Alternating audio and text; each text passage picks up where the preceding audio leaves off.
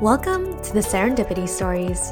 I'm your host, Isol Kim, here to share the beauty of life's most unexpected moments.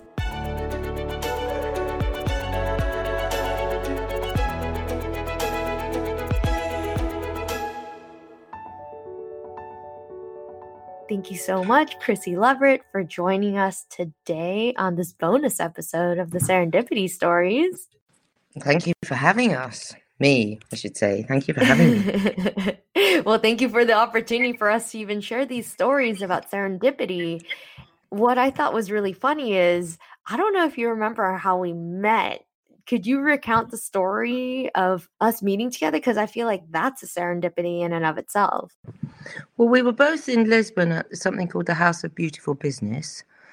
And I think, were you in a queue or we were having, are you in front of us or behind us in a queue for some food?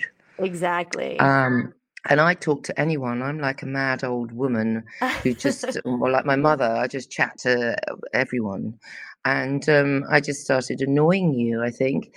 And then um, we had a lovely conversation, and, and here we are uh, nearly a year later, continuing a, a lovely connection and a lovely conversation. So it's very similar to how I remember it, but you were not annoying me. So yes, we oh, I need to try harder. no way. I was also super eager because I had just moved to Treviso, which was in the middle of nowhere in Italy. And uh, it was like so, I mean, at the House of Beautiful uh, business conference, how many people were there? At least like a couple thousand, it felt like. I just like hadn't seen that many people in a long time after being in such a small town in Italy and I was so eager to meet people but you know it's pretty overwhelming with everyone just milling around and uh and then yeah I think we were waiting for lunch to be served and then kind of found out what you did you're like as quick as you can you know tell one's life story to one another and we just decided to stay in touch and I'm so grateful for it because I mean, you're you're the ultimate creative. So could you tell us a little bit about what you do and your organization? Okay, the ultimate creative. Did I send you a check so that you could uh, say that on my behalf? I, don't, don't worry, think I've ever been did, but I'm not going to cash it in. oh, okay, all right, a virtual check from the universe. okay, so uh, yeah, I'm um, I'm the founder of an organization called Creative Conscience, and I have been uh, lucky enough and privileged enough to win sort of some um, awards to, for being a creative director and a TEDx speaker, and like yourself. And we run this global platform that we set up in 2012.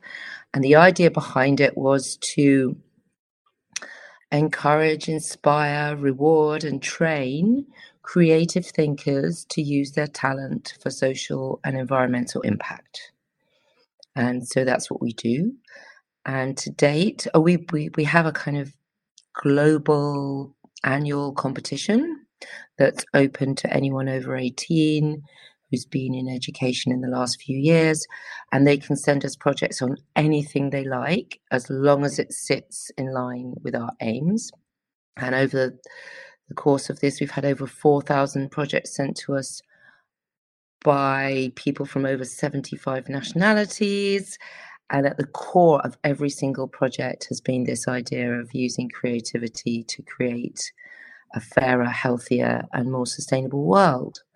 So that's what we do. And then we do events and training and lectures and broadcasts. And we take some of those projects and we build them into real life projects through our community and our network to create tangible change in the world. So that's us. And we're a community built organization and we're a virtual organization as well. So you're my role model and hero. Oh, but you're mine. one day I want to be just half as as accomplished as you are, Chrissy. And one it's of the all things by that accident. No, what I'm most impressed about is you literally have the title of being a creative, right? Like you've chosen this field and you got to exercise it every day. And I found through producing this podcast that creativity and serendipity tend to go hand in hand because creative people are more open. The more open you are, the more serendipity comes into your life. At least that's my theory. So tell me about your favorite moment of serendipity. I'm sure you've had a million. I do have a lot. But can I just say something to contradict you, darling girl? Sure. And that is, we are all creative. Every Mm. single one of us. It's part of being human. And creating a podcast and doing a series and standing up and doing a TEDx talk and all these things, they're all creative. It's just society tries to push us into other ways of being. So don't I don't ever want to hear you say that you're not creative or uh, because you are. We all are. So serendipity story.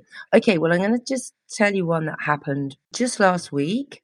So when we're not in London, we we are in Brighton in England, and we have this tiny little house that's by the sea, and it is generally it's Airbnb'd, and my son runs it. He organizes all the people coming in and out, and the cleaning and everything else like that.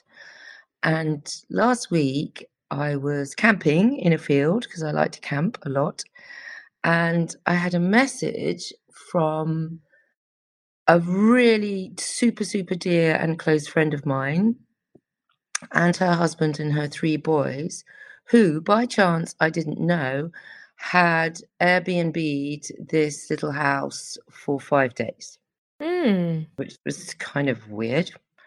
And then that that stuff happens all the time. So today we are working on an impact project.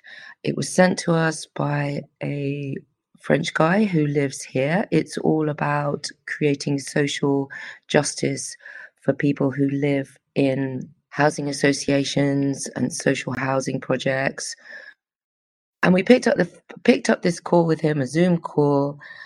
We had already connected with a big building firm and someone else and someone else and someone else.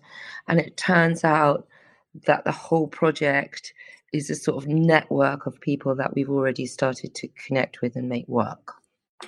So things Wow. like that happen a lot. And how do you feel when you realize that an ordinary moment turns out to be like a serendipitous moment? Well, I think I used to just call it a coincidence because I didn't really understand. It's only sort of in the last few years that I've really got into listening to Deepak Chopra and the idea of what does he call it? He calls it. There's a special name that he uses. Synchrodestiny. That's it. It Hmm. came to me in a moment. This idea of synchrodestiny, and and now I, when you understand that it's there, then you kind of see it in everything. Like I just said to my partner yesterday, we we're in the studio, and I said, "Have you spoke to Jazzy about dinner?" And then he picks up his phone, and that second she just texted him. It just starts to happen more and more the more you notice it, and the more you believe in it. And I sort of, I said, "Oh, I'm a witch." Uh, so I now feel like I'm a proper witch. It's fun. It's really fun.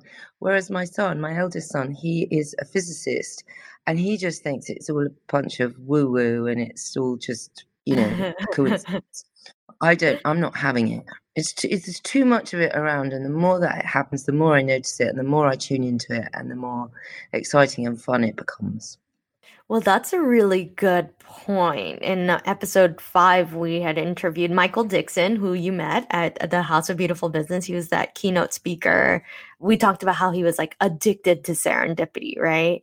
Um, and I've Yeah. been fascinated by this question. So, last question to you Do you think you can engineer uh, to have more serendipity in your life?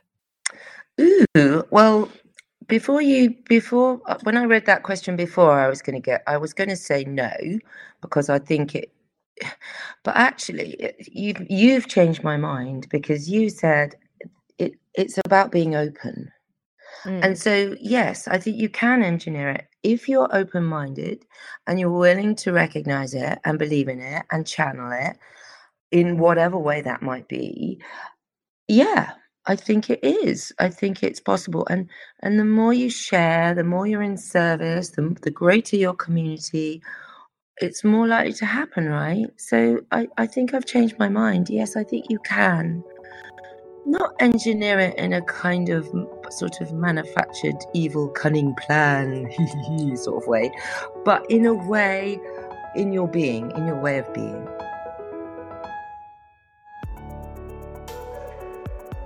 That was Chrissy Levett, founder and CEO of Creative Conscience, a global movement that encourages, rewards, and supports creative thinkers to use their talents for social and environmental impact. For more information, go to www.creative-conscience.org.uk. Thanks for listening to our bonus episode. I'm your host, Isol Kim. This recording has been produced and edited by Nora Conitas Boydell. For more information about our Serendipity Stories podcast, please visit our Facebook and Instagram at serendipitystories.podcast.